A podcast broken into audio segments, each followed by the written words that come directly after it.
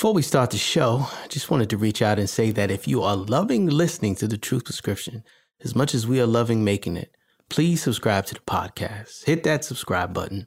Rate and review us on iTunes, Stitcher, Google Play, and iHeartRadio, to name a few.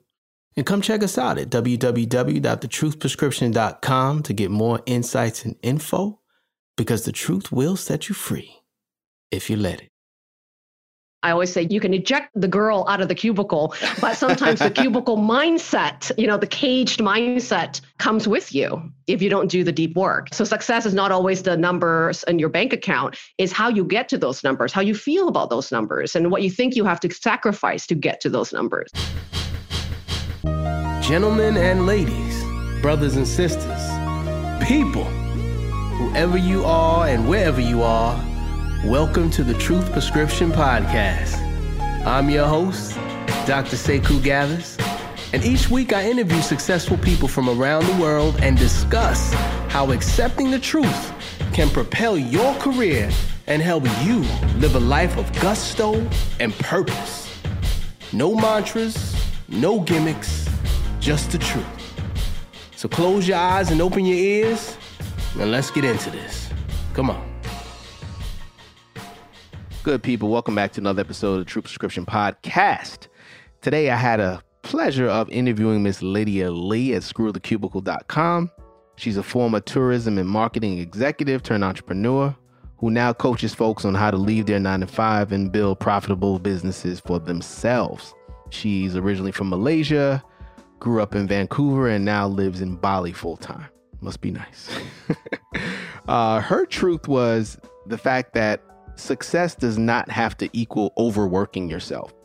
We also talked about the importance of listening to your body and how many of us follow this life script that's actually not written for us. One of the things we talked about a little bit later on in the conversation was how many times it's some sort of radical life change like death, divorce, it's really loss that spurs us to to change and that if we really are on a day-to-day basis feeling something nagging inside that we need to change we shouldn't have to use those things as almost like excuses to be able to make a change in our life. We also one of, one of the themes of the entire conversation was really this concept of reinvention and how to do that. So i hope you guys enjoy. Close your eyes and open your ears and let's do it Good people, welcome back to another episode of the Truth Prescription Podcast. I am your humble host, Dr. Sekou Gathers, and today I am talking with Miss Lydia Lee. What's up, Lydia? I'm doing good. It's a good morning and one day ahead of you in Bali, Indonesia. That's so cool. That's so cool. I heard you on another interview saying, you know, they're like rice paddies right outside your door. I was like, so jealous. I got to get out there one of these days. There's all sorts of wildlife, and we hope we it doesn't interrupt the show today. I've tried to lock out all the roosters, all the ducks, and all, all the animals that might come into your backyard in, the, in a tropical island. well, the reason I wanted to talk to Lydia, she's a woman after my own heart from the standpoint of helping people really live out their dreams, taking people who were formerly working in corporate and showing them the pathway to entrepreneurship, really utilizing their own gifts and talents. So much of our lives, I feel, is just sort of like encased in this little box that they put that, that folks put us in. If you think about it, you go to school, in elementary school, they tell you what time to, be there, you know, what time you go home. Same thing in college, same thing in, in grad school. If you go to grad school, then when you go to work, they tell you what to do, where to go. So you know, this idea of kind of being able to look within and say, hmm, well, what is it that I actually want to do? How do I actually want to live my life? What time do I actually want to start work? Maybe I want to start work at 3 a.m. Helping people and coaching people to that level of freedom, I think, is a beautiful thing. So I really wanted to to, to talk to you. So I'm glad that you uh, you made the time to come on the show. Definitely. I mean, I, I love what you do on the show, and I just thought, my God, this could go on for hours. So let's hope that we get it all packed in in that one hour. Exactly. All right, so let's jump right into the truth prescription. Lydia, give my listeners a little uh, tidbit. What we do here on the truth prescription is we, I don't want to say attack truth, but we expose truth because uh, truth is very uncomfortable. But what, what I know and what my guests realize after time is that once they actually accept a truth, some important truth either about themselves or the world around them, they have a breakthrough. So tell my listeners something either in your personal or professional life where you had a breakthrough after having to accept something real about yourself. Yes, well, this story starts with a breakdown. um, that didn't seem so much like a breakthrough in the beginning of time, and, and, it was somewhat, you know, very much related to both personal personal life and professional life. I think everything is connected. We can't separate work and life. Actually, even when we try to, it's really hard to take off the mask, you know, between work me and real me. And that was in my in my experience the pain in itself is having to be a different person you know in my regular life and in my professional life. So the memory that that comes to me and it's really the the a, milestone moment in my life that really i think set uh, was the catalyst for change unexpectedly but it happened. Uh, and this was in in 2012 I used to work as a business development director at an international education institute. So my job was to promote education in Canada. I worked with the trade mission and the embassy of Canada to bring foreign students into our country. And it was a very exciting job on paper. You know, I traveled six months out of the year to really fancy places like Switzerland, France, the Ukraine, Lithuania, you know, places I would never probably usually have gone and really exposed me to, you know, cultures and people. And I really have to thank that job job really because it gave me the, the bite of the travel bug that allowed me to know that actually my happiest place is when I am exploring, when I'm learning a different language, when I'm kind of being able to almost start fresh again at new territory. And this has been very much a part of my new life. For seven years, I've lived in Bali, but I travel quite often every single year. You know, it really helps me to see perspective and get myself out of the, the mundane routine that we can sometimes set ourselves into so when I was in, in, in, Russia, this was sort of the dead of winter. Uh, I had been on the road for about 25 days at this point, conference to conference. It's a sexy job on paper, like I said, but you're living out of hotel rooms. You don't see your family very often. You don't get a lot of breaks. And also by that time, I hadn't taken any personal holidays for two years. And part of that reason was not trusting that my work wasn't going to be a pile of crap by the time I come back after Christmas holidays. But also, the other part of me was that because I had so much debt in student loans and I moved out of the house at, at 16 years old, you know, I came from a bit of a broken family, which we can probably talk about later, you know, and it, it set me into a debt spiral, you know, since I was a very young, at a very young age. And so my responsibility sort of mindset was like, let's just t- get the payout for the holiday pay and just pay off the loans instead of taking any personal personal time. So I did that. And so by this point, two years, no personal time. When I was in a conference and waiting to get on my agent, you know, meetings that they kind of pack into your schedule, about eight meetings a day, just to make it worthwhile for you to be out there, I actually developed agoraphobia in my hotel room. So I was in on a conversation with my boyfriend at the time, talking about how exhausted and how burnt out and how worn out I was, and what the f was I doing in a, in in the middle of winter in Moscow that at that moment wasn't the friendliest place for me. you know, it wasn't a, a, beautiful, you know, dark and just snowy all day long. And then I had this moment of just like, I really don't want to be here. And then he he said to me, I've never heard you this way. You always seem so in control. You always seem so, you know, that you've never complained about your job before. And I don't know what what that that moment was sort of I, I think the the accumulation of jet lag, been on the road for 25 days, not taking a holiday, exhausted to the core, that I just sort of went into the stream of consciousness on the phone about how much I shouldn't be here. And something kind of snapped. And I'm not, till this day, I'm not quite sure what specifically happened. And my therapist says, let's not diagnose what happened. Let's just go with what it taught you, you know, instead of trying to dig into what it really is is, but I couldn't leave the room for 48 hours. I had a full fear of leaving the hotel room that something was going to happen to me. I had a massive panic attack that became, that made me literally caged up into this hotel room for 48 hours. And I had to get an emergency flight from my company to fly out back home to get help. So this is sort of the moment, right? And as you can imagine, going through something like this is scary because you right away blame yourself right? What's wrong with me? And i also look back at the history of my my family especially my mother's side which has chronic depression bipolar disorder all these things that medically i'm like oh god it's my time now. Like this is, is hitting me now genetically and something's wrong with me and so i have to get myself fixed. And so luckily I was working with a great therapist that that didn't shove a bunch of medical pills down my throat, but actually really asked me some really powerful questions about where was I finding meaning and fulfillment in my life and what was missing for me that was causing my my physical body and my spiritual body to react this way. You know, that something's gone misaligned. Nothing's gone wrong with you. Something's gone misaligned. And this is your body telling you to rest, your body telling you to take a, a necessary pause.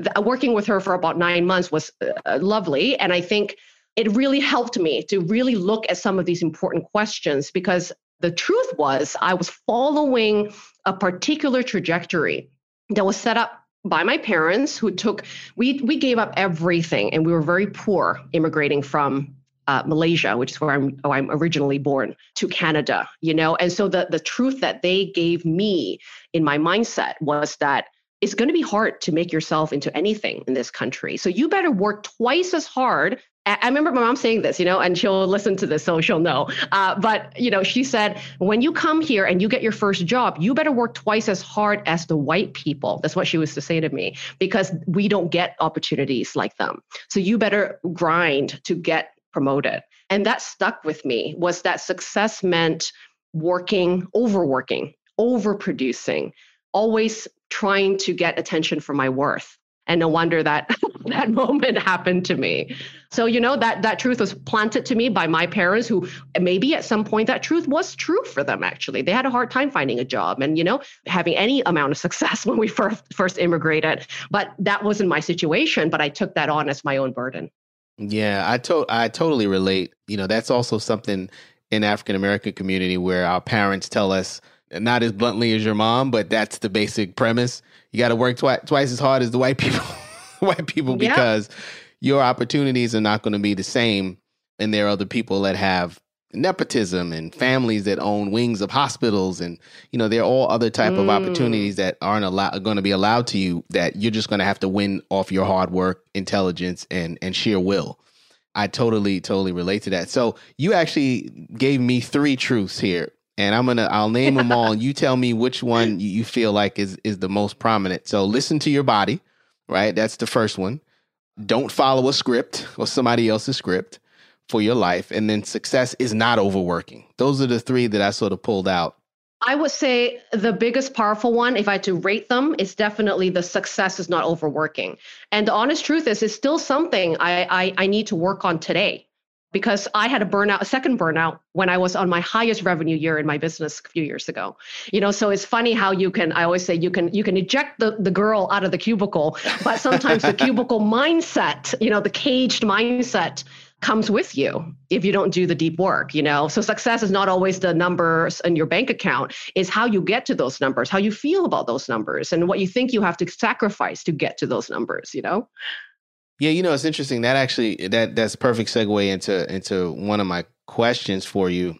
You didn't say this but i know i know this. When you decided to make your transition it actually it took you about nine months and a lot of that time or most of that time you were saving money. And then you decided to move to bali. And so was that part of the the plan to move to a country in, in the southeast that maybe was financially would allow you a little bit more flexibility or was it just you've always wanted to live there? Do you recommend that to clients like, hey, set yourself up financially first and then figure out what your next move is? Hmm, that's a really good question. The move to Bali was was actually happened about six months after I launched my first business, and my first business was not Screw the Cubicle. Right, right. Screw the Cubicle was an accident. right, right. it was a blog that I created to document my identity crisis going through the employee to entrepreneur journey. Right. And to be honest, it was the place that I would send my mother whenever she called me and said, "What the hell are you doing with your life? You had a six figure job and a you know a pension plan, and what are you doing? You're having a mid midlife crisis way too early, girl. right. And it was a place that I went, okay, I, I just don't want to answer to this because I think at that moment when you're still in uncertainty, it's not it's very hard to take negativity and you know criticism at the time even though my mom i think in her language of love warning me of uh, things that could happen to me is actually her, her act of love.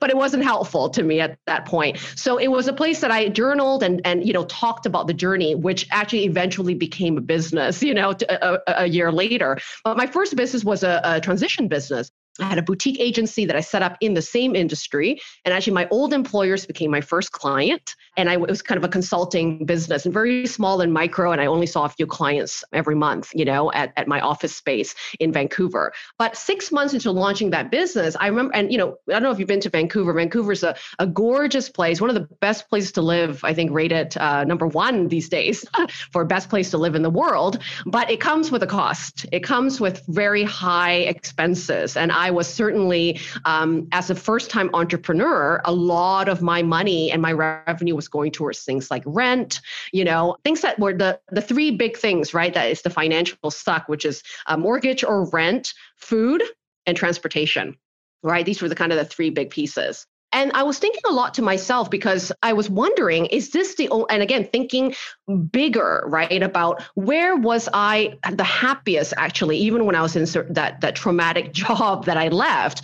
It was during the time I was on a plane. And it was during the time that I would spend a few weeks in different countries. And I remember that was when my spirit felt the most alive even though I had to go do eight appointments a day, right? And I remember thinking, why do I feel that I have to wait till I can label myself a success in my business to start thinking creatively about living and working on the terms that I can actually put together now? We do have this mindset of like, I'll do it when, dot, dot, dot. I'll do it when I make my six figures. I do it when I have a family. I'll do it when the kids graduate and leave the house, right? We always set these obstacles and and they're just imposed pressures totally imposed, right? And so I remember thinking, you know what? I'm from Penang, Malaysia. I've not visited my hometown for many years. I felt disconnected with my own cultural background as an immigrant child because I grew up at 10 years old in Canada, so I have a lot of Canadian values. But then there's this bloodline that is Asian and Malaysian, and they're a very different breed of people, very blunt as well. and I didn't have any closeness to that. And I thought, I really want that. If I think of having a family and so forth, I want to have access to that culture to my children, for my children as well.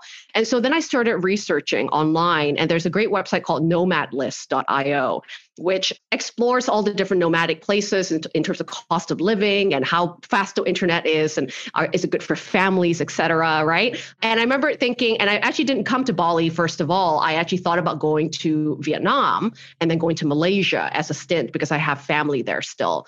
But yes, you're you're you're absolutely right that the financial piece was an important part for me personally because I struggled with being poor when I was young. So I had a very tumultuous relationship with money. Every time it came in, it went out just as fast. Or I never knew where my money was, how where I was spending on things. Or even when I earned money, there was a feeling that I can only celebrate it for half a second because I won't I might not be worthy of this next month. You know, so you work hard again and you don't sit just keep going, right? You don't celebrate. You don't go, hey, why did that work? And how can I do more of that rather than more, more, more, more, more things, right? never trusting that when money came, it was a commitment, you know, that it would happen to me continuously. And so if I didn't have that, you know, that's why I don't want to say everybody needs to take care of this right away because it all depends on the individual. And I think if you have a financial history that might make sure that you need some spaciousness to work with money in a better way, then how do we make this easier for ourselves? So instead of going, I'm just going to snap a finger and just, I'll just have better money mindset. Like that's just never going to happen, you know, in the next few few few years even sometimes right and so i want to i like to think about things i can control what can i really control i can control where i live i can control how i'm spending my money I can control what I spend on that is purposeful to me. And those were things I can do now. And so, did I have to be in Vancouver permanently? No. Is it a place that I might return to? Absolutely. I do that every year now, right? But the, the idea of giving myself that spaciousness, uh, not to just travel to a new country, but to give spaciousness in my bank account, help me to take risks, help me to feel safe, as someone that came from a broken home, that is a really big piece for me. That sec- if I didn't have security, if I didn't feel secure and have some savings in a cushion pot, you know, at least six months worth of it, I didn't have the bravery to do something different. So those were my terms and those were my conditions, which I think will be different from for everybody. But I think there is a power in setting conditions so that our fears won't run amok on what about this? What about that? You know, you've kind of took care of that and go, okay, now do I have permission to take that leap? because I've, I've, I've set some, you know, it's a negotiation with fear, in my opinion, that really worked for me. Give us an example, like a month in Vancouver and the amount of space you get versus a month in Bali. Yeah, totally. I'll even even send you maybe if you have a blog page for this interview is what my house looked like and what I paid for it, you know, in Bali. So in Vancouver, I was in a one bedroom apartment that was paying about $2500 a month. Okay. That's just 2500 canadian. And then food would you know my my most sort of when i netted it and this was me choosing what was sort of non-negotiable expenses versus negotiable expenses. So i was living very humbly if you will. I wasn't eating out all the time. I cooked a lot etc uh, but that still brought me to to at least about 3500 $4000 a month expenses. in vancouver. Okay and that's no that's and not even with travel. Yeah that's not what travel. That's just staying put, being a good girl, you know? and then when I came to Bali, I did a blog post on experimenting with three months of what I could do in Bali that was different from Vancouver. So I calculated my expenses. So this is me eating out three times a day. I had a housekeeper that would help me out with some things you know every single every single month i had a house for uh, about one bedroom and an office uh, and i had massages every week and you know like i had a scooter that i rented and things like that and it was a thousand usd a month Now that to you know for Canadians listening, that's about at the mo at that time about twelve hundred Canadian a month. Wow. You know for the exchange rate. Yeah. So still hugely so like uh, different. Four months to one. Yeah. It's like four. Oh my like, God. Yeah. Yes. Yeah. And when I think about the early days, like when I moved to Bali, I was still owning my first business and trialing through the Cubicle because when I decided to be a coach, I didn't even know what a coach was, you know. So I didn't want to go into. I didn't want to be one of those people that went, "I'm a coach today." I really gave myself like an internship. You know, I gave myself reason to learn, be certified, you know, things that I needed to do to feel good about it. So I, did, I couldn't depend on Screw the Cubicle to make me my safety income right away. And I wanted it to be a project that I could love rather than a project that was pressured that I had to pay the bills and feed me and shelter me every month. So I was actually running two businesses at the same time in that transition period in moving to Bali.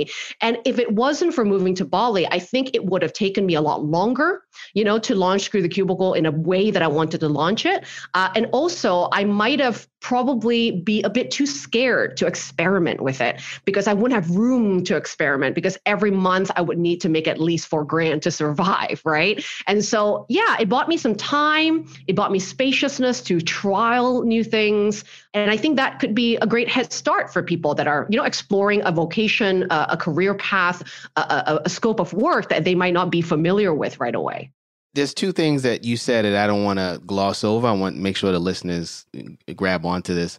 Why do I need to wait to be a success? And this is something really important. I see even with my clients, my coaching clients, that a lot of times a goal or success or whatever it is you want is that thing over there, and you're always grinding and trying to get there versus sort of coming from that place, right? Coming from being the goal now and figuring out what I need to do to you know, bring it closer to me. So it's almost like bringing the goal in versus going toward the goal. And that's really important because that's essentially what you did. You said, Hey, how can I sort of make this happen now? Why do I need to wait? And you were, and you used the right, your, your right brain. You were really creative and figured out a way to make it happen. And luckily, you know, you not only are you intelligent, but you also get a boyfriend, but you didn't have any children. You didn't really have any ties. So you had a lot more flexibility you actually have a quote on your on your website that says, uh, "Where is it? We all feel this pull to do something bigger with our lives, right?" And you also mentioned that term, "think bigger," and I think it's a really important point that just kind of uh, what I chronicled in the beginning, how so much of our upbringing is like in this little box. And sometimes, you know, and these people and, and places and structures from the outside are telling us what to do, where to go, how to think it takes a little bit of a muscle to think bigger, right? To really think outside that box. I'm so glad you said it's a muscle as well, because I think sometimes people, right? People have that misconceptions that you're born with it or you're no. not, right? You're either successful or you're not. Uh, and, and you're right. It's like a muscle. It's like going to the gym, you know, right. like you're not strong right now, but if you keep working at it, it's, it's strengthening that muscle. And I think one of the biggest things around that mindset shift for me was actually the, the redefining of success. Like, because it's so easy uh, when I thought of a successful life was to look at my friends and to look at my colleagues that all had like two mortgages, you know, and things that that define that that's the only kind of life that you can be happy about. And there was a part of that that didn't really jive with me. But to be honest, I didn't I didn't see anything different I, I didn't I couldn't see a new reality.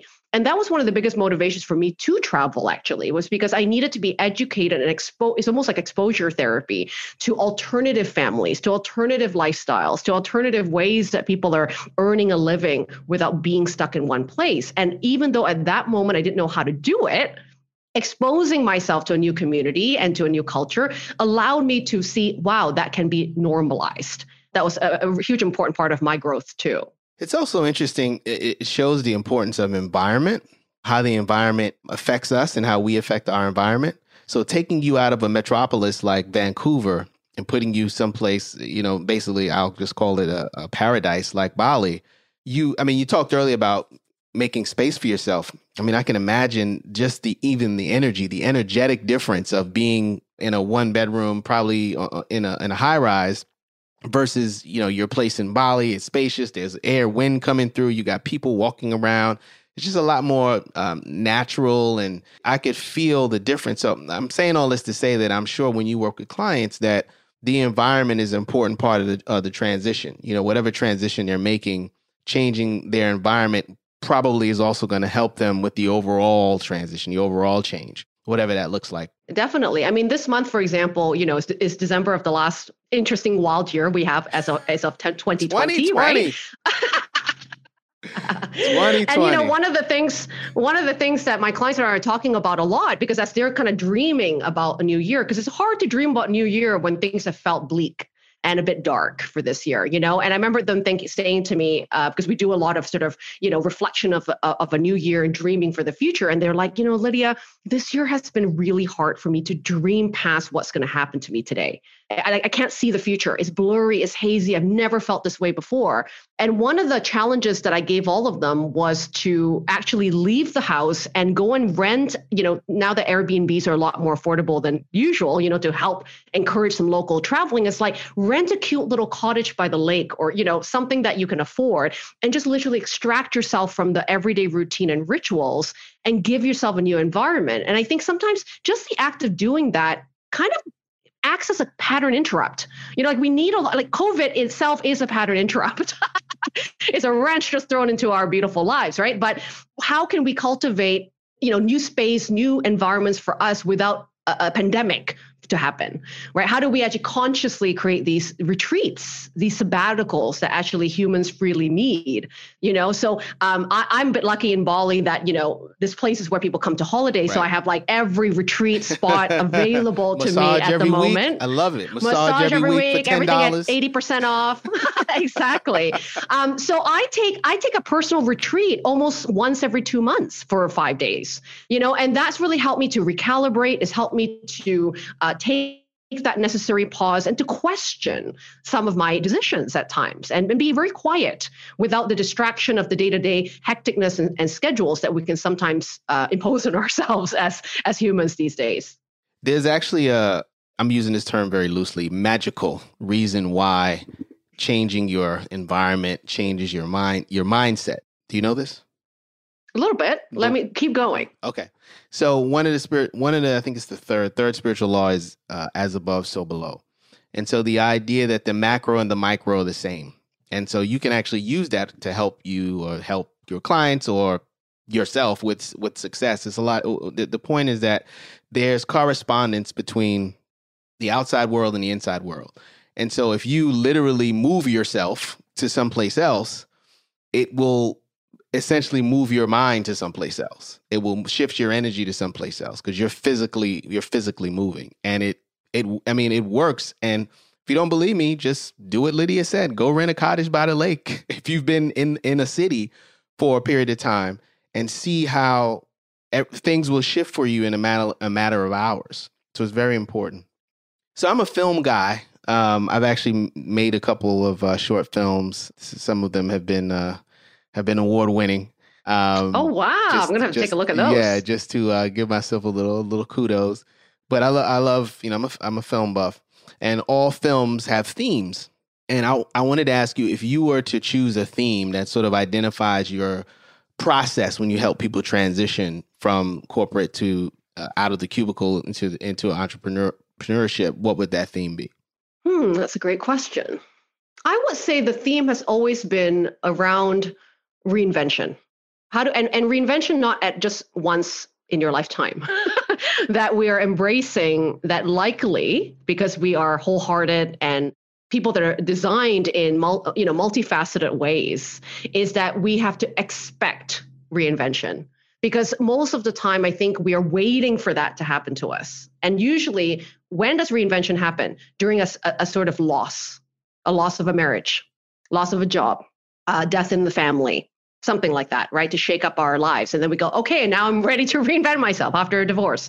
Very easily we do that. But what if we actually look at reinvention that is just actually every in every stage of our lives, maybe it's every decade, maybe it's even every year for some people, right? That when we expect reinvention to happen, it kind of feels less like, oh my God, it's happening to me and I'm reacting to the circumstance. Rather, you know, I'm actually prepared to adapt you know and be be be more malleable to what it is that we need to reinvent into. Because if we we if we choose a if we choose a fulfilling life we choose a purposeful life this comes with the cost of necessary reinvention all the time. Yeah you just made me, there's no one without the other. you just made me think about just nature right? Our, our even our physical bodies but it, let's just talk about the sun right? Every day we get a the sun goes down it comes up our blood, like uh, blood, you know, red blood cells. We get new red blood cells every 72 days. Our skin, I don't know the statistics, but I know our skin sloughs off, you know, at some interval and we get new skin every, you know, whatever, say it's 100 days. I don't know the actual days, but our body and, and nature is always reinventing itself. Even this, this season of the, the, the cycle of the seasons, it's mm. a reinvention you know, it's going around in the same the same direction, but it's a reinvention. It's not summer all the time, at least not you know, not in, uh, in the Northeast.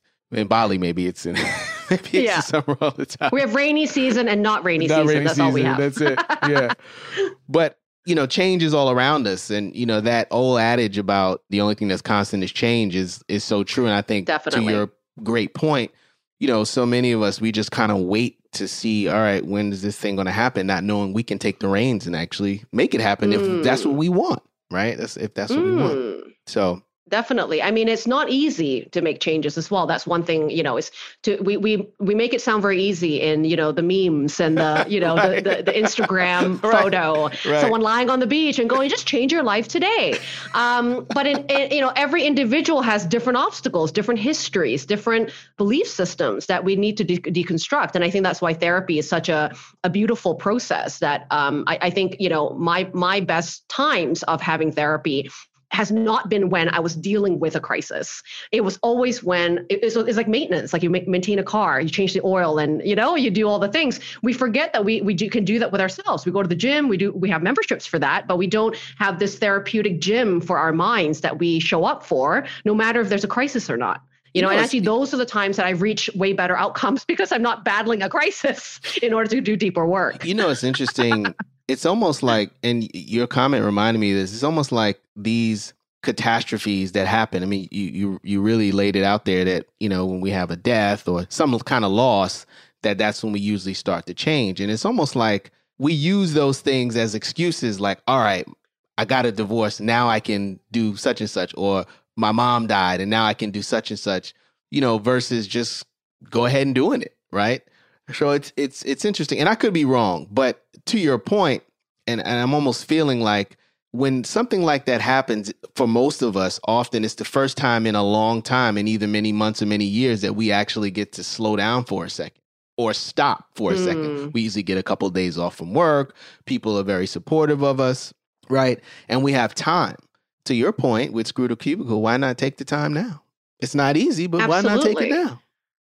Yeah and you know not everyone needs to jump off the cliff and hope the parachute opens right? Like you right. And, and, and just like with me you don't have to do what i did which is move your entire life to bali right? I mean th- those were what people forget is there are incremental steps to make that happen. It wasn't an overnight decision. It was one tiny micro decision that every day compounded into a bigger choice right? And we we forget that because i think we're in a culture and society at the moment where we want everything really fast you know we want we want that you know crock pot we get it by Amazon in one day shipment, right? We want right. an answer for something, we Google it and get right. an answer pretty quickly, right? So there's this sort of, um, right? Like we, we want things fast and we want things now. And we have lost the art of deep, deep reflection and deep work. that is really necessary when it comes to especially things like identity change and changing careers and so forth. We we hold a lot of our identity in things like a career, you know, so we have to explore what is it meant for us and so forth, you know. And I think if we consciously make time in our schedule, just as we do with other important things as our families and going to work and so forth, we need to just be able to schedule these whatever mini sabbaticals. That could be a walk in the park once a week. It could be a moment of silence for 10 minutes in your home. But I think the more that we do that, we'll start to realize that when we give ourselves that spaciousness of not hectic and noisy things that we have to deal with and fight fires every day, then we have room to dream. We have room to question. We have room to challenge what is no longer right for us and what could be better for us. Yeah, making a different decision. Let's jump into yes or BS. So I'm going to make a statement. Uh, you can say yes or BS, and you can expound as to why why not. Number one, the cubicle is a safe place to be. Hmm. I would say is BS, but there's also a part of me that is a yes for some people. like, you know, because that is what I believe. Let me explain what I mean by that, Go right? Ahead, yeah. it, I mean, it's bullshit. It, it, would be bullshit in the context.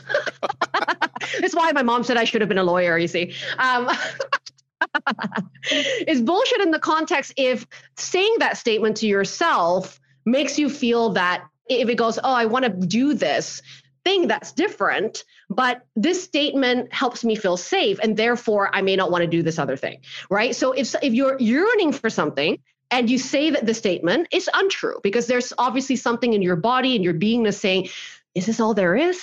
Could there be more? And I think that's the thing you need to trust. And and and for me, the cubicle is not just literally a physical place of a 60 by 60 square foot cubicle, is a state of mind right? It's all that's why I screw the cubicle. Never about leaving jobs. I have clients that sometimes never leave their jobs actually, or don't leave their jobs, but they've reinvented the role within that job. It's an interesting thing but I also want to say yes to some certain people that actually don't want to be entrepreneurs. There, there's actually no wrong in that. Like I, I have clients that actually do love working for companies. They do love working in a team. They like that feeling of security because they've got four kids to feed. And this is what, for this stage of their life, is the right decision.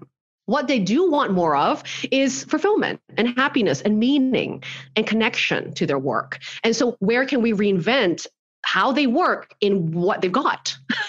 you know, we have assets that we've built, and sometimes it's not just putting the middle finger to your cubicle and actually going, what how can I actually test out my ability to reinvent myself with the cards I get to play right now?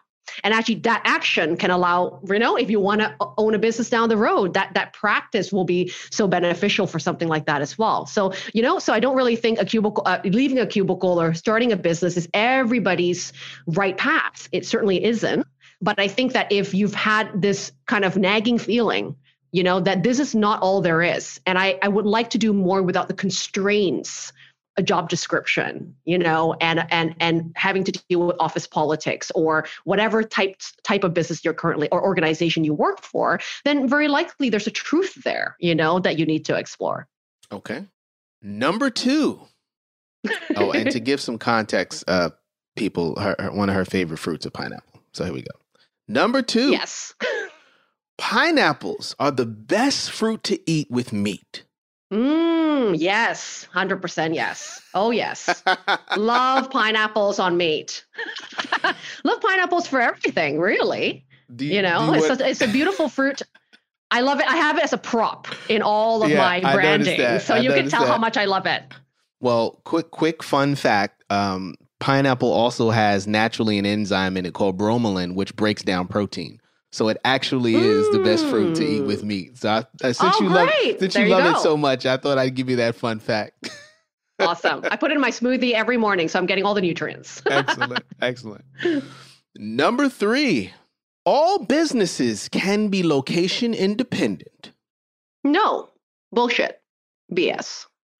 A lot of businesses can be location dependent. We've sort of quite found that out during COVID. How oh, how yes. even uh, physical businesses can uh, strive to have a location independent uh, model in order to serve.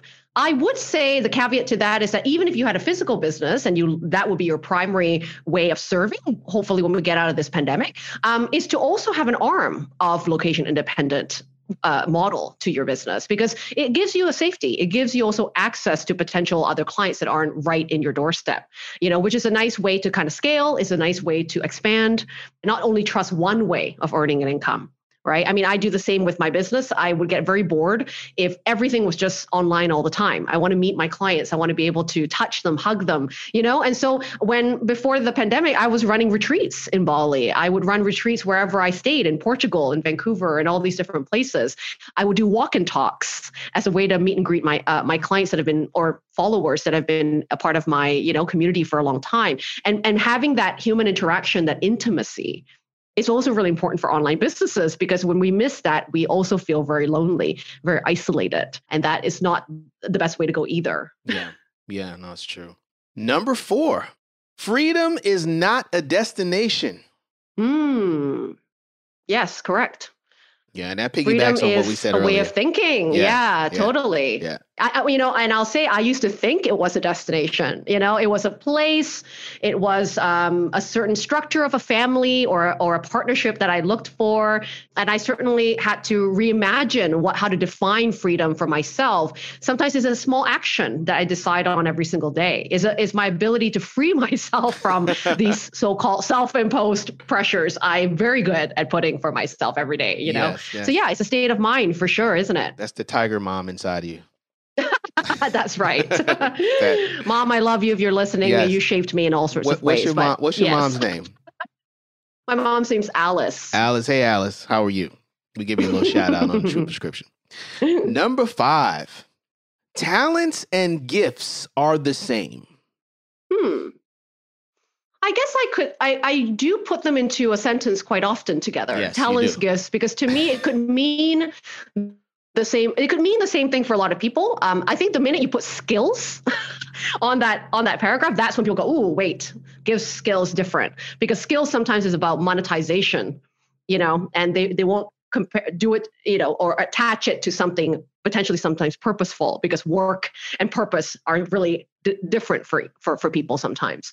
Uh, but i think you know however you might look at talents or gives to me it's just the, the, the, something special that you give that helps people feel better about themselves or to do something better or easily. It's just something special that's unique to you and only you know you could express that gift in a very personalized way right? So to me it's kind of in the same family of what is your special sauce? What yes. is that genius zone? Yes. you know um, but yeah i do use those words interchangeably. Yeah i don't really know the answer. Um, i just wanted to hear your opinion. I've always thought of it a little bit like and this may op- oversimplify but like talents are something that was given for you to help you and gifts are what you were given to help others so I, I don't know, mm. but it could, it could, it, who knows? That's interesting. Yeah. Yeah. I mean, and I have the differences when I ex- explain, you know, skills and gifts, right? Yeah. To me, gifts are something that would have been a part of who you are from a very young uh, age. Yeah. It's like it's like when I used to play with my teddy bears. You know, it's like I lined them up in a talk show uh, scene. You know, and I would always be teaching and doing cooking shows and presenting and teaching and connecting the teddy bears together for matchmaking show or something like that. Yeah. You know, and so that's like this innate thing that I just love connecting. I love teaching. I love educating, and love a little bit of the limelight. You know, like I'd love to be a part of something, a topic or an idea. I'd like to be the one to uh, be the messenger, if you will, of, of, a, of a concept. And can that be applied in any sort of vocation I choose? Absolutely. You know, it's a flavor, right? It's like ingredients that I come with, you know, as, as a human. Now, skills to me can be learned and it could be natural skills right? So, like learning how to coach, learning how to bring my gifts into helping someone within the skills of transitioning careers and, you know, thinking differently. That's a skill I had to learn to translate my gifts to a bigger purpose. Yeah. That's sort of how I look at it. Absolutely. Last one I just came up with on the fly. I just thought about it about five minutes ago. So I'm going to ask you this. This will be a, this will be a funny round. one. Bonus. Number, where am I? One, two, three, four, five, six. This is number seven. Number seven. Lydia Lee is going to run out and get the COVID 19 vaccine. Just talking about this with my mother. so she can travel actually. and see her clients. Well, it's you know, I I still don't know this answer to be honest. that, that's an answer. Um, I really I like don't. It. Okay. I don't know this answer, and I don't want to be quick in making this solid answer to say yes i'm taking it or not. Of course on a logical level if i could take it to be able to open up my world again sounds amazing you know? And we're actually getting the vaccine a bit earlier than you guys in the states. We're getting we're, we're getting it this month actually. So it's you know we have a lot more options here as well on this side of the world. But to me i kind of want to see how things pan out you know? That's my sort of calculated risk persona you know? I'm also not a jump off the cliff and hope your parachute opens. I, I kind of want to see how things are how the studies go with the vaccine with a certain amount of people uh, in the next six months, you know, and then evaluate from there um, how I feel about it and and and the and the exchange that I'm willing to make for what I might call my freedom, right? Which is traveling back to see my mother and you know my friends and being able to go to Europe and things like that, which was on the roster this year. Uh, but if it's something that may risk because uh, I also want to start a family. So if that if there's any studies that would show me, and maybe you might know since you're a doctor, uh, you know that it would affect my chance of getting pregnant, or you know uh, it could affect certain things in that process. Yeah. Yeah, exactly. Then I might actually have to exchange my love for travel and exploration for this bigger purpose in now the stage of my life. Right? Every every day is a choice, isn't it? Every day is a choice and everything has a cost. So that's that's a that's a mm. nice way to end it. that's a nice way to mm. end it. Mm. Lydia, Love this it. has been fantastic. Tell the people how they can reach you, connect with you, see you on social media, check out your videos.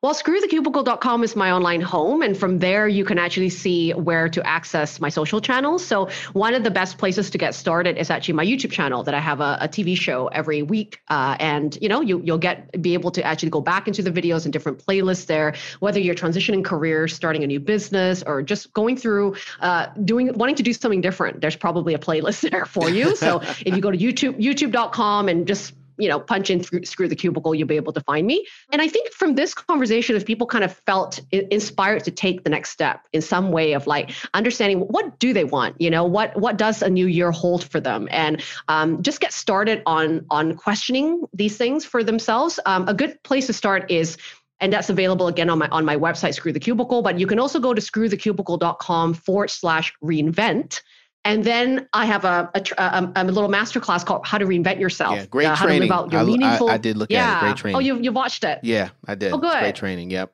I, I yeah, nothing fancy, it. no slides, no, no, nothing fancy technology. It's just me actually guiding you through a series of questions, and you get to spend about an hour with me, and let's dive deep. Maybe a, a good exercise to do before the year ends. You know, right. as a way to be really intentional about what we want to experience in a meaningful life next year.